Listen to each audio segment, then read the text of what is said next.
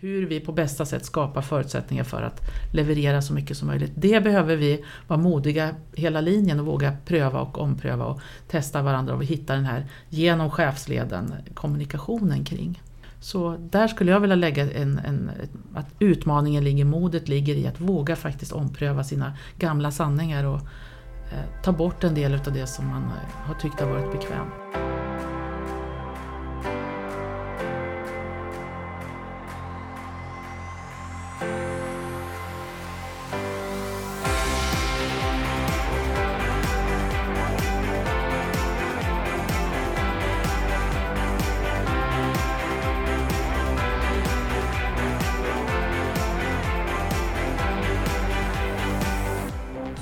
Råddar en av Sveriges snabbast växande kommuner och vill att Örebro ska vara en kommun att lita på. Han utsågs redan på lågstadiet till statsministerkandidat, men politiken var från början ingen självklarhet. I Sveriges viktigaste chefspodd den här gången möter ni Örebro kommuns högst uppsatta ledare, kommundirektör Ann Andersson och kommunstyrelsens ordförande Kenneth Nilsson. Varmt välkomna hit! Tack så mycket! Tack, tack! Ni som Örebro kommuns högst uppsatta ledare, är de yrken ni har nu vad ni alltid har velat jobba med? Nej, det tänker jag att det nog inte är. Jag tror inte att jag visste vad en kommundirektör var när jag var liten och gick i skolan. Utan jag, kommer, jag var nog från början eh, lite allätare men mer åt det naturvetenskapliga hållet kom från det. Innan jag så småningom hittade till ekonomibanan då, som fascinerade mig mycket som har varit ett väldigt roligt yrkesområde. Men så småningom just det här med samhällsintresse, samhällsengagemang och att jobba med de frågor vi jobbar med. Det har lett mig hit.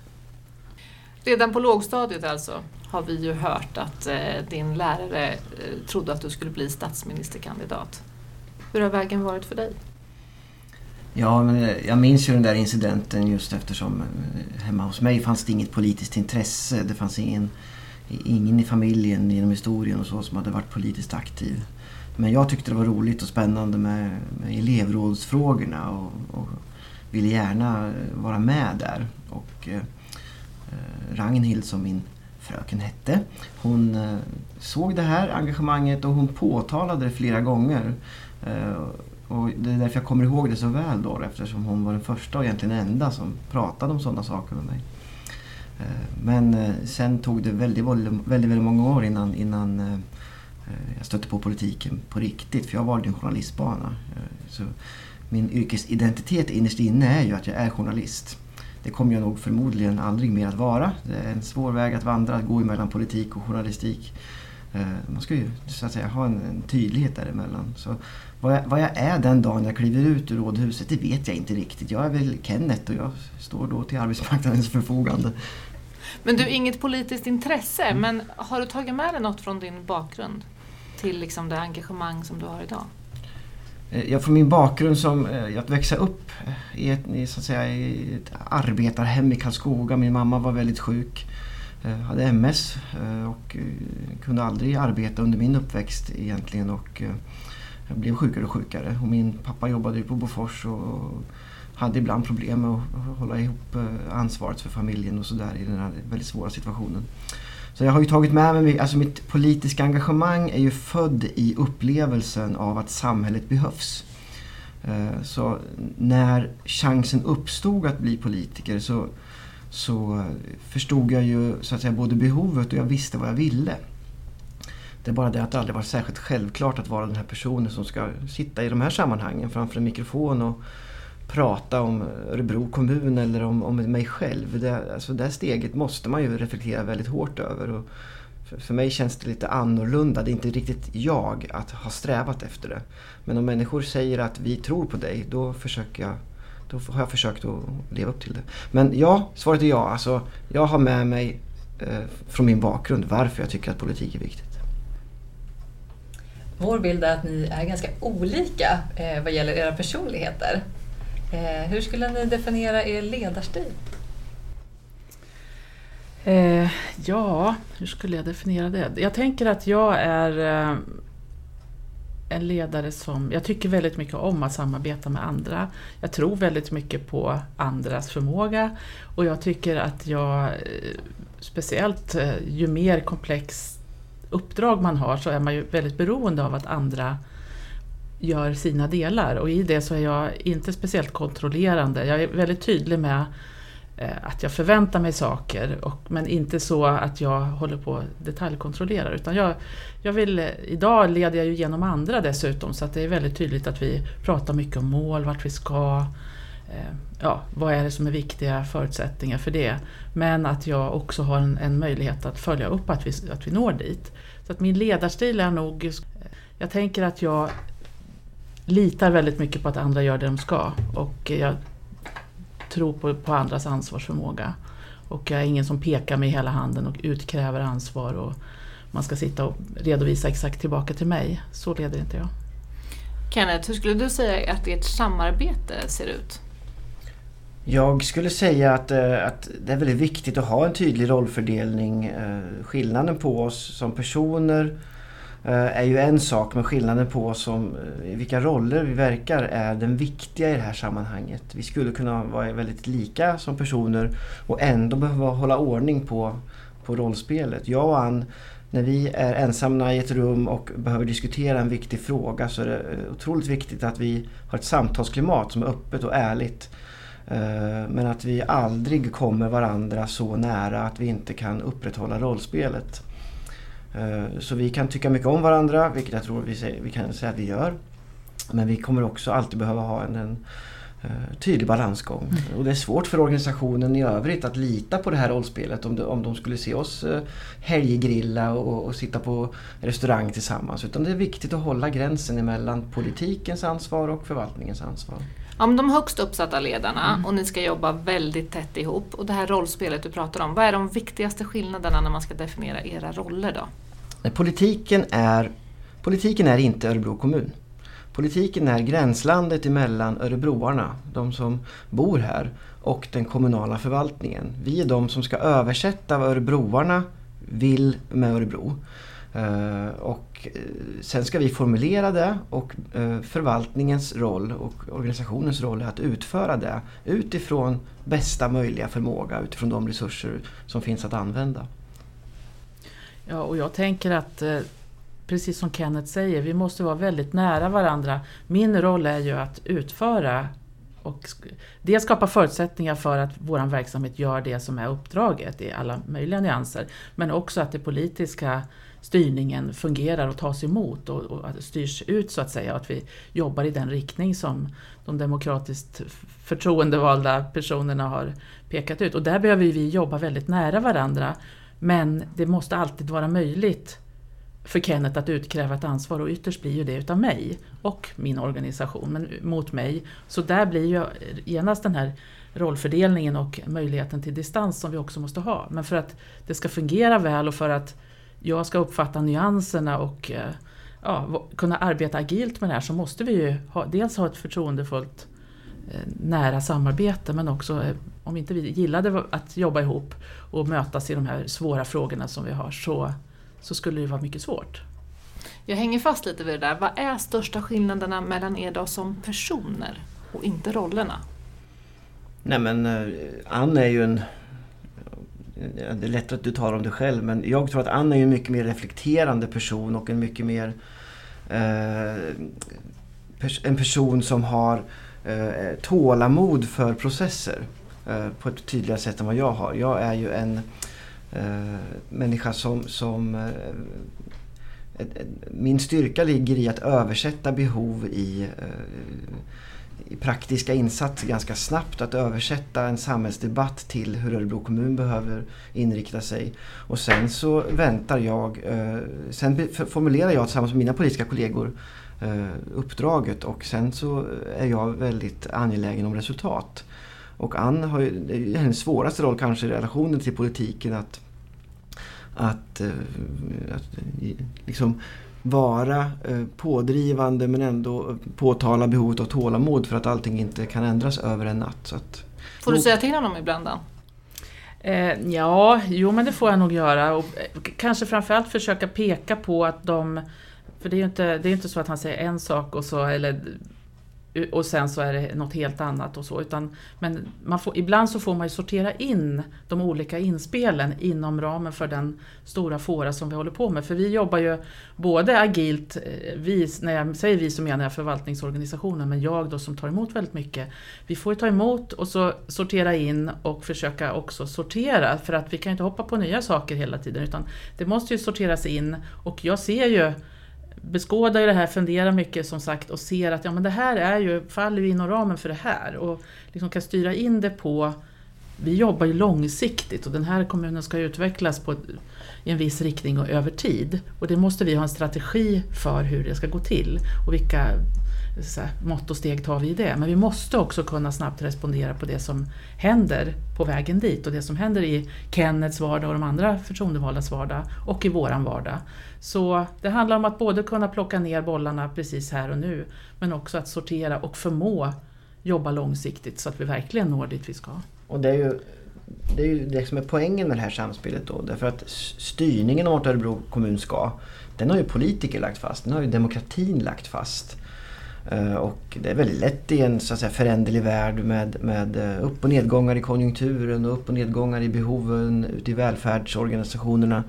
Eh, att, att det blir för ryckigt och för spretigt om vi inte har en förvaltningsorganisation som faktiskt kan påminna om vart vi ska i, de här diskussionerna. Att man, man kan inte lösa varje om man får använda en metafor så kan man inte lösa varje skogsbrand genom att, att eh, kasta vattenhinkar hit eller dit. Utan man måste ju ha ett, ett arbetssätt för att komma åt själva kärnan i saker och ting.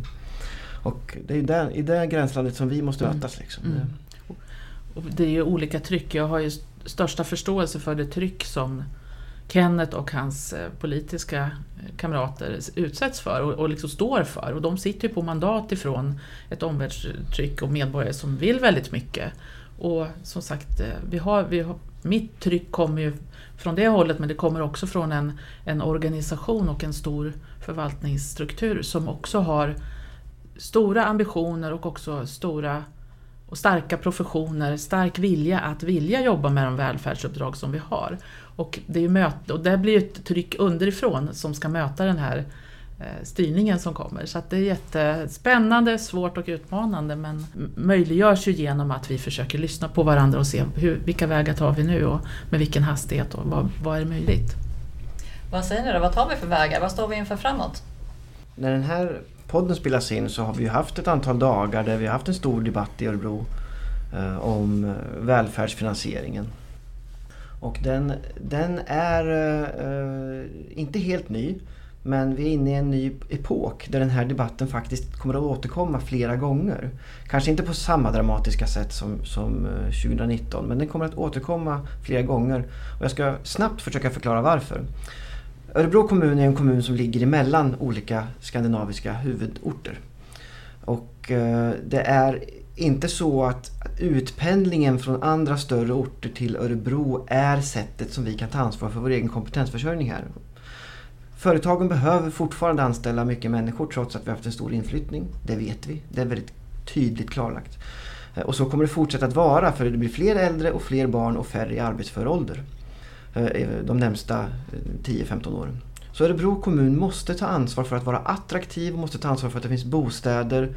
Och när man jobbar på det sättet så kommer det att krävas fler platser i skola, förskola och äldreomsorg också. Eh, och där, där uppstår så att säga eh, en balanspunkt emellan att kämpa för att vara attraktiv och stimulera till den här befolkningsökningen eh, samtidigt som vi ska klara kostnaderna i, i välfärden. Den balanspunkten är otroligt svår. Och de enkla lösningarna finns inte riktigt. Man kan ta bort en massa saker med väldigt enkla politiska beslut. Men hur upprätthåller man då attraktiviteten? Och vem ska då ta ansvar för att eh, Epiroc och eh, Humana och små och medelstora IT-företag i Örebro kommun kan anställa människor? För att vi kan inte lita på inpendlingen när vi ligger där vi ligger. Det måste vi så att säga lösa själva. Basen för den kompetens som behövs här.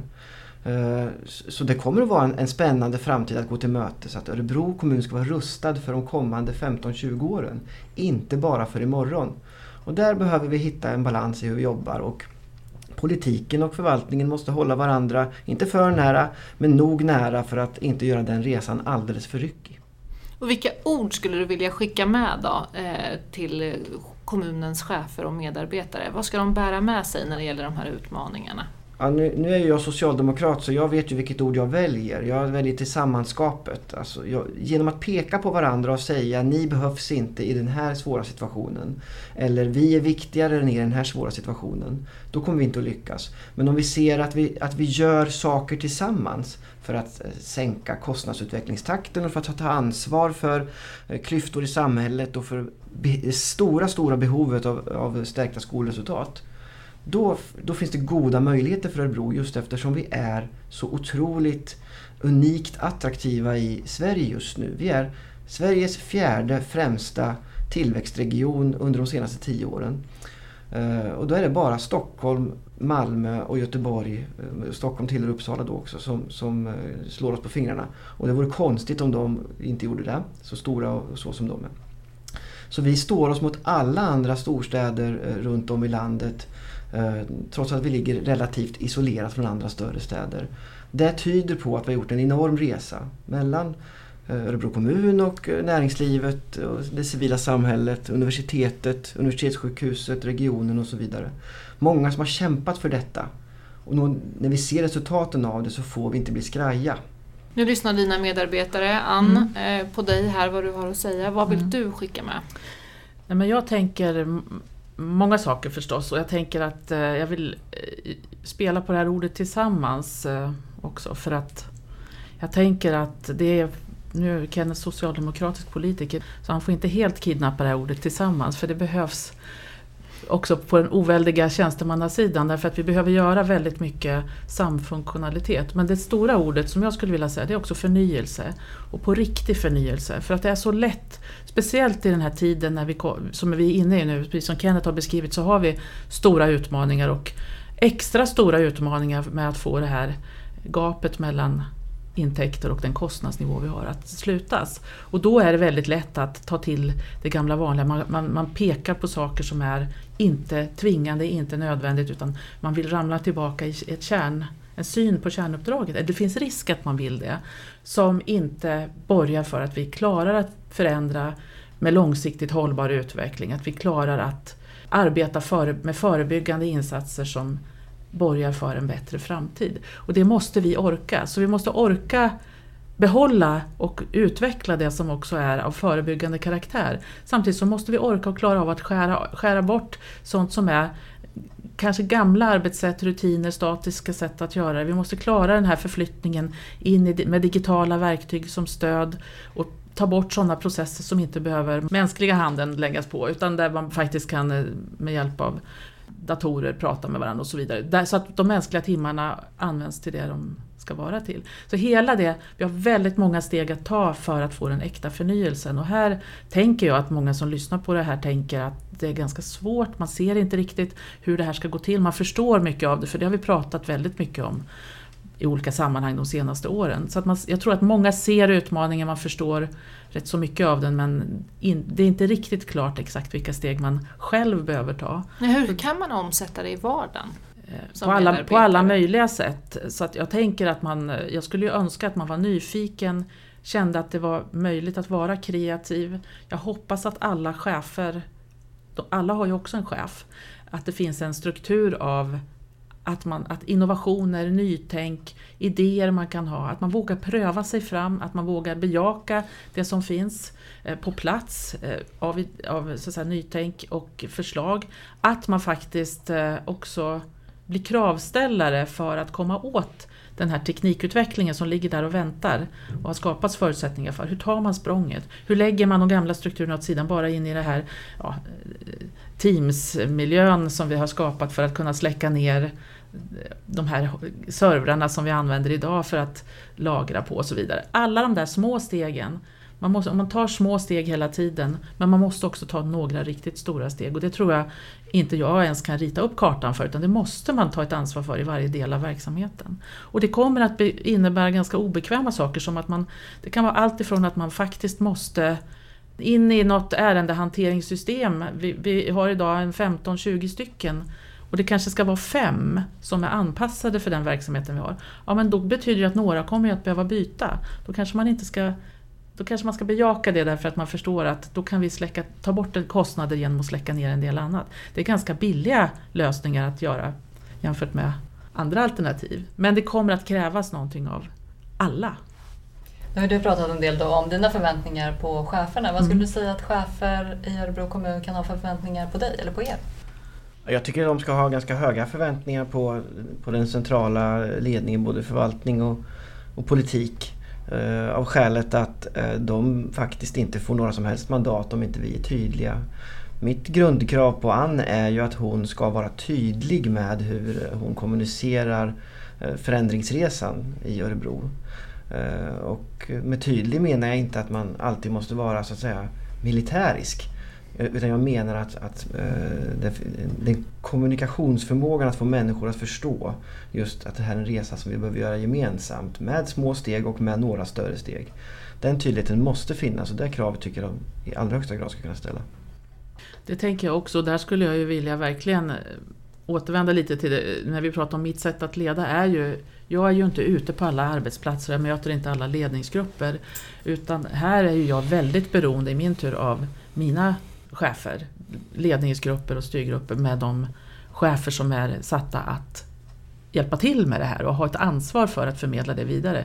Så jag skulle vilja säga att jag tänker att alla chefer ska ha en förväntan på att deras chef kan visa vägen och kan på ett ännu bättre sätt svara på frågorna. Och så om den chefen behöver fråga sin chef så ska det vara möjligt att få det svaret. För vi är inte trots allt en större ledning än att jag och med min ledningsgrupp, förvaltningscheferna, pratar om det här varje gång vi träffas och möts. Så att de ska kunna vara bärare av det här, det är ju min förväntan återigen.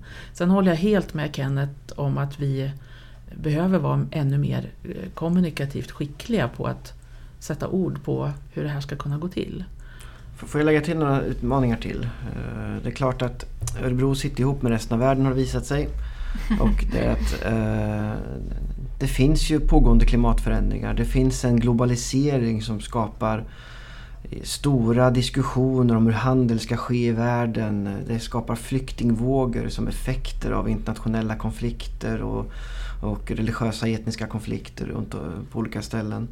Eh, och den här insikten om att vi är en del av världen och, tror jag kommer att märkas mer vare sig man vill det eller inte. Eh, hemma här i Svedala. Så Örebro kommun kommer att försöka anpassa hela sin, sitt synsätt på hur vi ska styra till att höra ihop med FNs synsätt, det som kallas för Agenda 2030. Eh, så vi jobbar med hållbarhetsfrågor, eh, vattenförsörjningen och klimatarbetet är ju sådana här tydliga exempel som man förknippar med hållbarhet kanske. Men det handlar också om den sociala hållbarheten och hur vi hur vi eh, jobbar med människosynen både inom kommunen och utanför och så vidare. Så att vi ska försöka som kommun bli mer eh, samspelta med världssamfundet i det, i det långsiktiga arbetet för en, för en hyggligt fin och bra jord att leva på. Hur tänker du att det hänger ihop med den enskilde enhetschefen ute i Örebro kommun?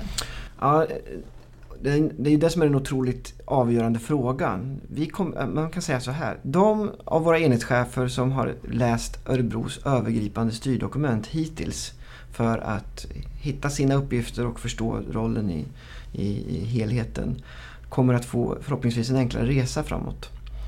Eh, för där, de styrdokumenten kommer att eh, läggas åt sidan, eh, pappersåtervinnas helt enkelt.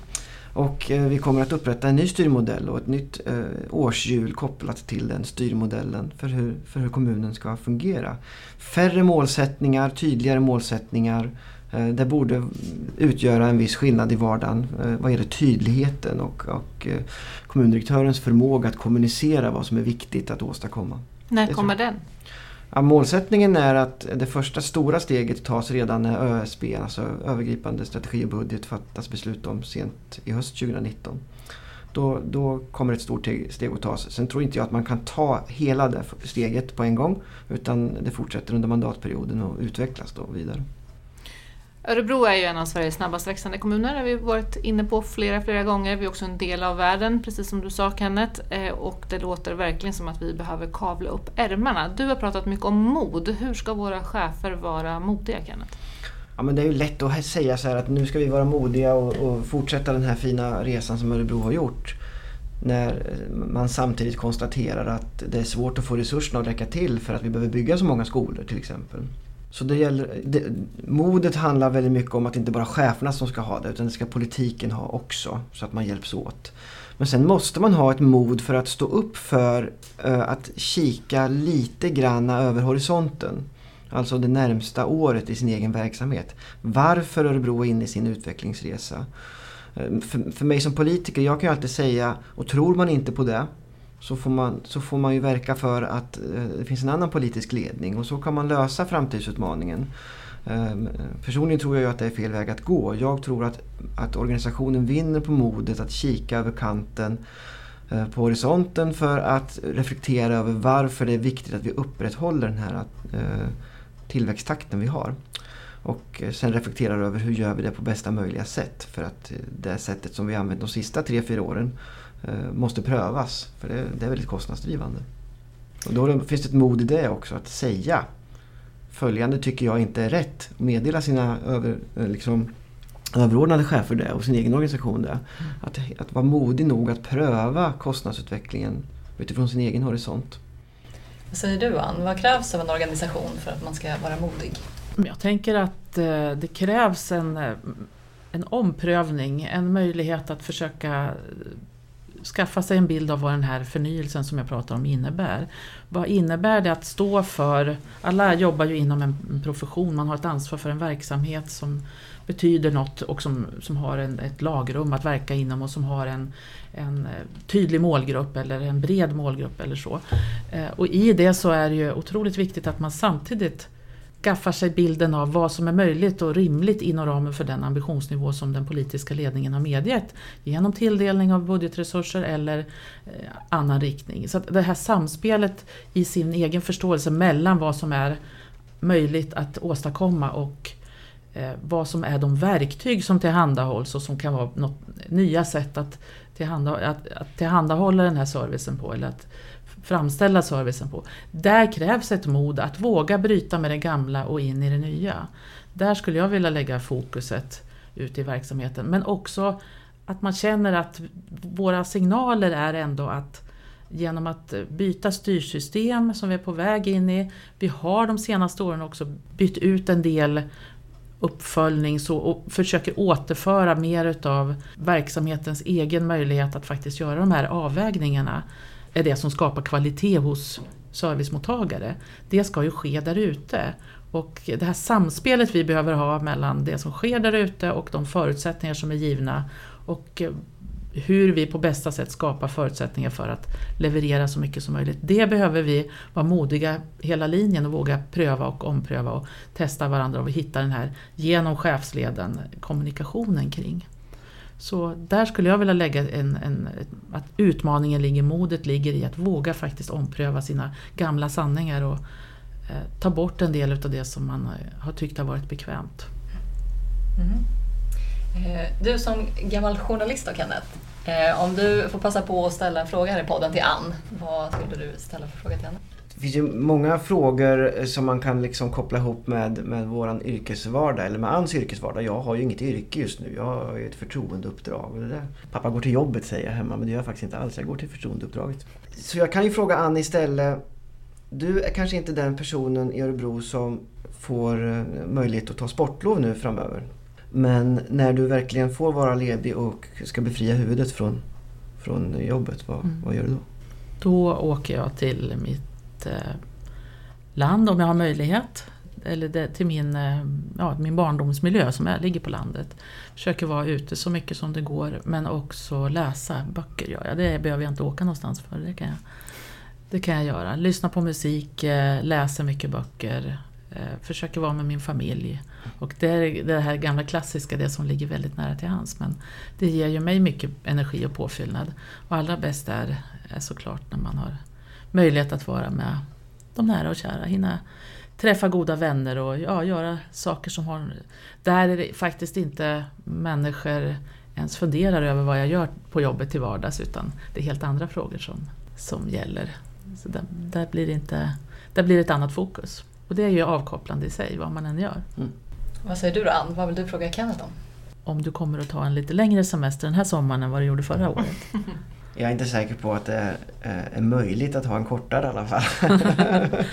Nej. Nej. Ja, det var ju valrörelse och så, så att det var en väldigt speciell sommar. Det hände mycket inom politiken. Ja, det kommer jag försöka göra. Men som sagt, en förtroendevald har ingen semester. Så, men jag kommer försöka att vara tillsammans med mina nära och kära fler dagar än tidigare. Det, det, det vet alla som lyssnar på den här att eh, om man går bort sig i sin eh, professionella roll och aldrig får möjlighet att vila i vem man är, då, då mår man inte bra. Så att, ja, det måste jag göra.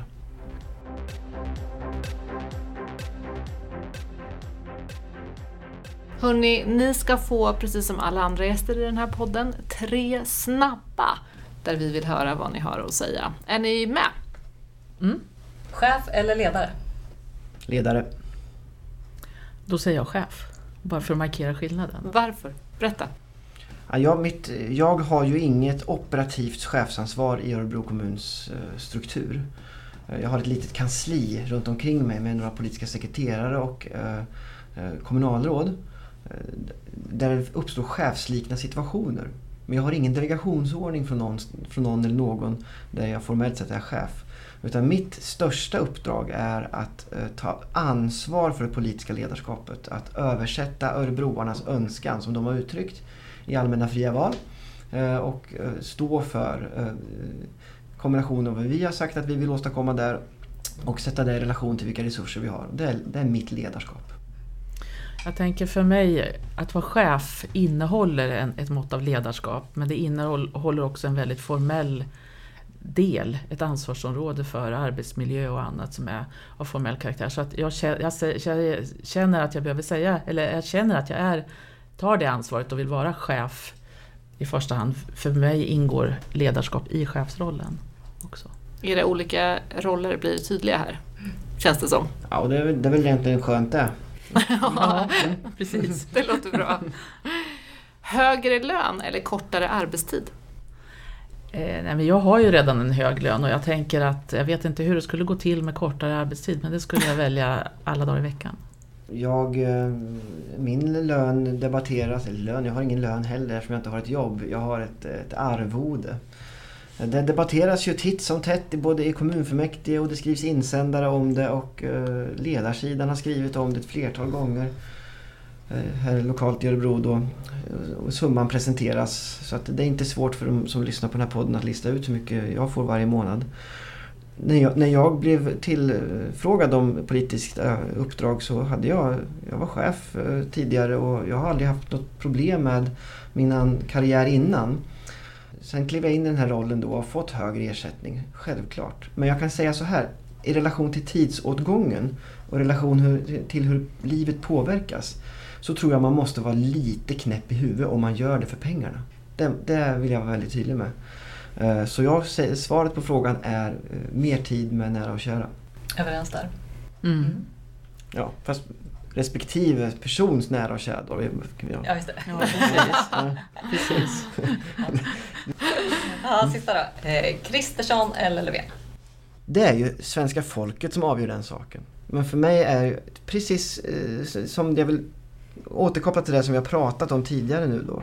Vilka samhällsutmaningar vi har i vårt land och jag då ska välja mellan en person som står för jobbskattavdrag eller en person som står för att välfärden behöver mer resurser. Då väljer jag den personen som står för välfärdens resurser just nu. Därmed inte sagt att skattetrycket ska vara på samma nivå i eviga tider. Det, det tycker jag man måste alltid diskutera. Men nu växer Sverige, nu växer behovet av välfärd. Då behövs Löfven. Där kunde Kenneth utveckla sig. Vad säger du? Jag svarar faktiskt inte på den frågan. Skulle inte falla mig in. Det är helt ointressant för mig som tjänsteman att eh, uttrycka någon som helst politisk politiskt inriktad åsikt, partipolitiskt inriktad. Hur viktigt är det här i ditt uppdrag? För mig är det jätteviktigt. Jag tänker att jag har ett ansvar gentemot väldigt många människor att, eh, att säga, stå för den demokratiska ordningen, vilket är att det finns förtroendevalda som talar om riktningen. Och mitt uppdrag, tänker jag, är att se till att det genomförs oavsett vem som har fått det mandatet från med medlemmarna i kommunen, medborgarna. Så att jag tänker att eh, ingen ska tro att jag lägger in egna värderingar eller egna åsikter eller försöker påverka på, på ett politiskt sätt. Det tänker jag skulle vara kännas väldigt oprofessionellt. Det har aldrig varit en drivkraft heller hos mig. Jag har inte partipolitiska idéer eller ambitioner utan jag brinner för att se till att vi har en demokratiskt styrd välfärdsutveckling. Så för mig är det inte ens svårt utan jag tycker att Fast du vet ju mycket väl att det är viktigt att du skrattar åt kommunstyrelsens ordförandes jo, försök till skämt. Ja, jag försöker, jag, jag, det har jag tränat på. jag försöker vara bra på det också. Skulle det få några konsekvenser om du sa det ena eller det andra? Eh, alltså det finns ju, speciellt i, i storstad, alltså i vår huvudstad, där är det ju eh, en koppling som är tydlig och, och, utsagd. Men det är ju inte så här. Så att det är klart att jag tänker att det skulle kunna få en koppling. Men framförallt så tror jag att det skulle skapa en konstig styrsignal i organisationen. Eftersom vi inte har det på det viset i Örebro. Jag tänker att det blir mycket renare och tydligare om, eh, om jag eh, inte blandar mig med politiska åsikter. Hörrni, vi ska snart eh, tacka er för att ni kom hit, men nu när vi har er på plats, ändå det team som faktiskt leder Örebro kommun, måste man ändå säga, på flera olika sätt. Mm. Ni har också jobbat tillsammans ett bra tag nu. Hur mm. tar ni ert samarbete, samarbete vidare nu? Ja, men samarbetet är på något sätt på väg in i en ny fas där, där Eh, utvecklingstakten, eh, behovet av en effektiv organisation, vilket ju är naturligtvis urtråkiga ord men det är väldigt viktigt. Eh, det, sätter lite större press på vår vardag, eller inte bara lite, det sätter press på vår vardag. Och det sätter press på vår förmåga att samarbeta och att hantera det. Så nästa steg är faktiskt att hitta balansen i att att ha en hög takt och ett högt tålamod och, och mod mm. i förändringsarbetet utan att vi faktiskt sliter sönder eh, relationen som måste vara förtroendefull och, och eh, fungerande. Det, mm. det, är liksom det stora steget för oss att ta nu. Det kommer vara väldigt, väldigt tufft i många avseenden eh, men, eh, men eh, utmaningar är ju till för att hanteras. Nej men så tänker jag också. Det är ju alltid så att eh, vi måste fortsätta prata om det som är viktigt och eh, det är alltid så, det har jag tyckt har varit väldigt bra under hela min tid i Örebro kommun, att vi pratar mycket om olika saker innan beslut och sen när besluten är fattade då är ju de avvägda så och då finns ett verkställande att göra. Men den här dialogen och den här förståelsen för konsekvenser i olika riktningar det kommer vi att behöva stämma av och fortlöpande ha kontakter. Så att, ja, det går in i ett skarpare skede därför att omvärldstrycket förutsätter det. Men jag tänker att vi står på en bra grund där vi är vana att lyssna på nyanserna i det vi säger. Och, eh, ja, jag säger, säger saker med olika tyngd vid olika tillfällen och då uppfattar jag att Kenneth lyssnar och det hoppas jag han fortsätter göra. Och vice Ursäkta, jag hängde inte med riktigt. Nej, nej, nej, men jag kan förklara sen. För Tusen tack för att ni kom hit. Tack så hemskt mycket. Tack, tack ska ni ha.